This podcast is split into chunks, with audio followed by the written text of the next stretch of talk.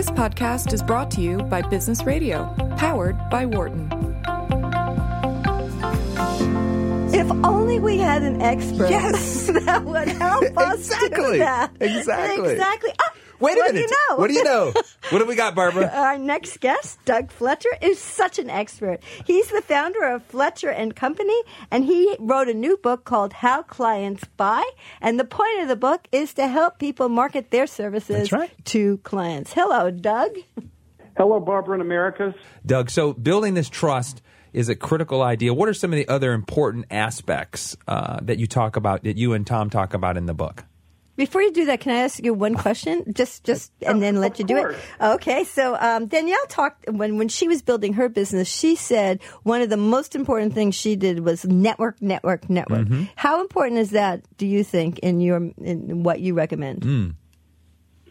It is it is hugely important with a huge asterisk beside it because the word networking, what we discovered in in research in our book is that every successful rainmaker that we spoke of, that we spoke with, had a, had a an extensive network. Um, the, the caveat, Ian, is is twofold. Um, well, first of all, the, the the term network has a negative connotation to many, right? Mm. Right. It mm-hmm. sounds like you're going to the you know Yeah, to right. the business happy hour, and you come with a pocket full of business cards, exactly. And, you know, it, and it just gives so many of us the hives, right? Like Yeah. you know, we mm-hmm. just like, oh my god, we get sweaty palms, and just like this. Okay, so so first of all, when these rainmakers built their networks, that's not always what they're talking about, mm. right? okay. Um, so, so first of all, one of the things we learned is that you do need an extensive network. And when I say extensive, it may range from anywhere from 100 to 500 individuals that are in your uh, are in your you know uni- your universe, right? Of people that you have known, met, trust, and so forth. Um, how you build that network can be very, very different and should be tailored to your own skill set. So, for example, um, Dominic Barton, the um, managing director at McKinsey, shared this lovely story with us about um, how he started his network and and you know he had just landed in in um, South Korea, and he went around and introduced himself and met all of the bankers in the clubby little world of, of South Korean finance, right? And he just went around and introduced himself. Some people don't have that just that just makes them nervous, right? They don't want to go around cold calling people, right? Some people write. And, and, and Barton talked about, um, Dominic talked about, you know, um, one of his mentors at McKinsey was a great writer. And he knew things about where industries were heading.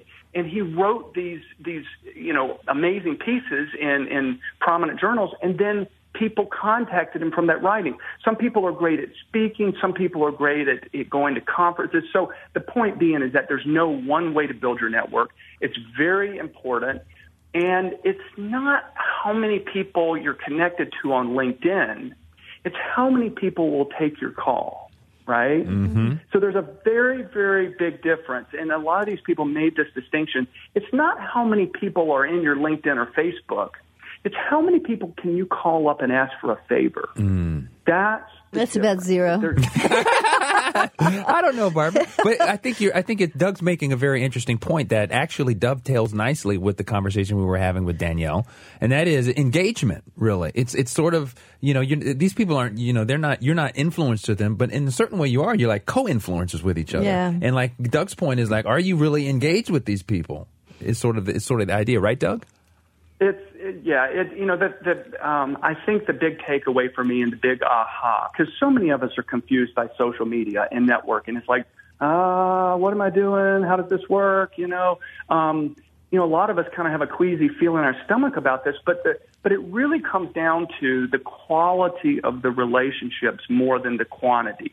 So we all have hundreds of people on, you know, that we're connected to on LinkedIn that we've never met, we don't know, we don't have any mutual trust or respect. That's not what the people we spoke with are talking about. It's that, hey, I know Barbara. I know Americus. I am going to New York. They know a person there. Can I call them up and ask for an introduction? That's what they're talking about. And what's also fascinating about that, Doug, is that that actually gives you a sense of, you know the right approaches to actually building that network right? So i think also what i'm hearing you say is that you want to kind of focus on, on your own strengths in terms of your communication skills that you have that are that are that are your strengths and really rely on those to create that kind of engagement as you build your network. Yes and and i think that because we're never taught how to do this the common mistake so many people make i made this most people make it when we're 30 years old or 25 or 35 or whatever the age is when you're kind of starting to become responsible for, for winning new client business, the first mistake we make is we try to copy other people because we've never been taught how to do it. So we look around us, we find, mm. you know, someone that looks like they know what they're doing and mm-hmm. we try to start mimicking them. Mm-hmm. And what we, what we learned is that that mm-hmm. doesn't work in the end because what works for Americus may yep. not work for Barbara, exactly. and that might not work for Doug. Yep. So, and that and that was a huge aha and a huge relief for me in doing in doing the research for this book because you know I had my own biases and I had my own preconceived notions about what worked based upon my 25 years of experience. But then when you collected the wisdom of 30, you know, plus people, now you realize that all these successful people did it differently, mm-hmm. but they still built that network, but they did it in a way that felt good to them. Interesting. I think that what I what that resonates to me, Doug, as well is this idea of because we, we face this as professors a lot, and you probably uh, know this as well uh, in terms of your um, you know, pivoting to an educational space as well and teaching others. And that is when I first showed up here at the Wharton School 18 years ago, I watched all the great teachers teach because I wanted to see like who, who, what does Barbara do thing, and yeah. all of this. And can't and copy. You can't. You. It's your point though. You cannot copy what other people are doing. You have to find your own voice that allows you to kind of develop that engagement or network with you know, but that goes folks. to like, so what do you talk about in the book? You know, there must be some because now you've looked across several different successful people, and everybody has their own idiosyncratic, authentic style. But you must have reached some yeah, generalizations. What are the common, yeah, yeah, the commonalities that so, are the key takeaways. Yeah, the key takeaways from all of those interviews. Yeah. So, uh, okay. So. Um, at the end of the day, um, yes, there are commonalities, and we have, and we didn't intend on writing this chapter, but we ended up writing the chapter, and it's one of my favorite chapters in the book where we kind of do the best hits the greatest hits of what we heard, kind of the common themes of what we heard from from the Rainmakers, um, and and there's seven or eight uh, of them in there, but you know there's there's a number of of um, I think of good ones. One one of them is what we just spoke of to be true to yourself, right? Um, to not copy someone else, to you know to um, to do it your way. And um, and that's hard. I mean, going back to, to your example, Americus, and then I'll, I'll segue into you know answering your question.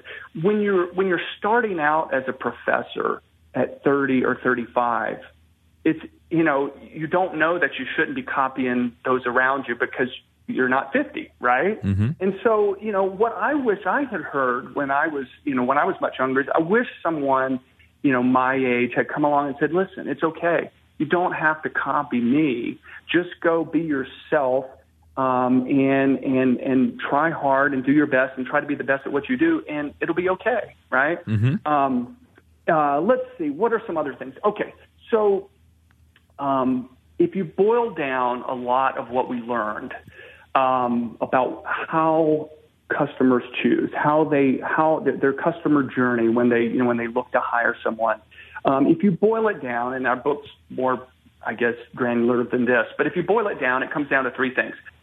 They hire experts that they know, respect, and trust, or who come referred from someone they know, respect, and trust. So, uh, respect has to do with professional credibility. Um, it, it's not about your character. It's about your professional, um, your capability to do the work. Are you truly an expert at XYZ, right? Mm-hmm. And one of the things we learned from the rainmakers, and this this is hard for I think young professionals because it's it's kind of counterintuitive. We have to focus in order to be perceived as an expert. Mm-hmm. And when you're young, you, that just seems so limiting. I don't want to focus what I'm doing. I want to be. I want to do this. I want to do this.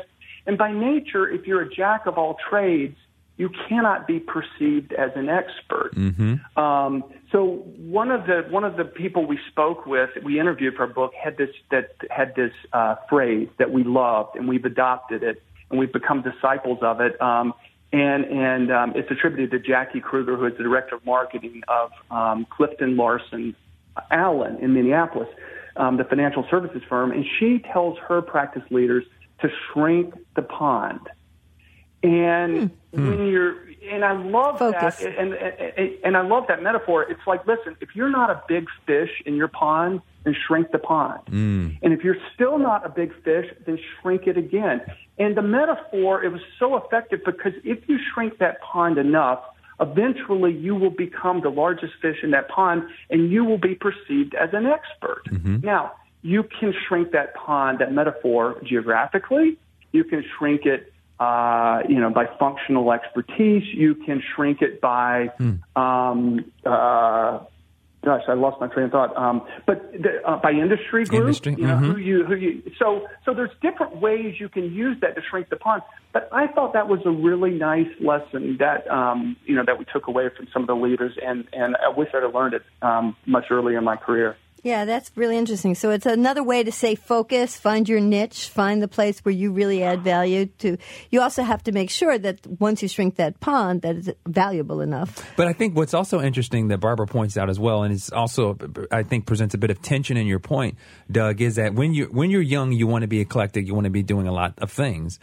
Uh, so you, you got to teach yourself how to have that maturity, that discipline to find that focus to shrink the pond for sure.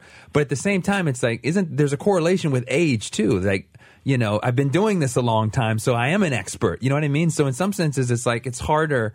There's a tension there because like you're young and you do want to be eclectic, but you have to focus. But focusing is hard. But being young and just it, just the fact of being young and perceived as an expert is also hard. I mean, we're talking to Danielle, and she's 26, and she's a fashion blogger with two million people. It's like, well, she's an expert. It's like, wow, wait a minute, you know. So there, there's a bit of a tension there that I think has to be resolved to some extent. What are your thoughts on that?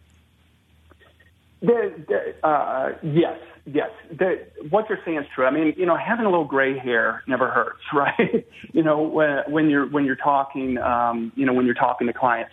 Um, that being said, things are always changing. And, and let me just give an example. Okay, so we just have a new tax code that came out this past year. It threw the accounting world upside down. You know, they had to go out and figure out what they were supposed to be, um, you know, telling clients.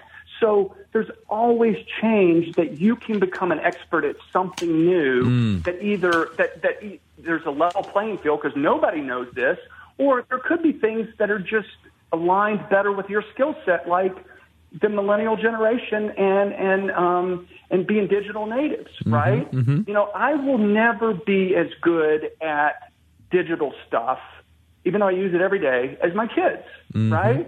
And as my students. I mean, I learn stuff every day. I walk in the classroom, I learn, you know, about new things from my, my students. So there are things you can be an expert on, I think, where gray hair doesn't matter. But at some point, gray hair becomes your friend if you are, you know, if you've been doing this for 20 years. It's easy to share stories that build credibility because at the end of the day, we're just trying to build credibility, credibility and trust. Well, Doug Fletcher, thank you so much for coming on the show with us tonight. Um, we really enjoyed your insights and your gray hair. and I hope you come back sometime too. You can find more about Doug at FletcherandCompany.net. For more insight from Business Radio, please visit businessradio.wharton.upenn.edu.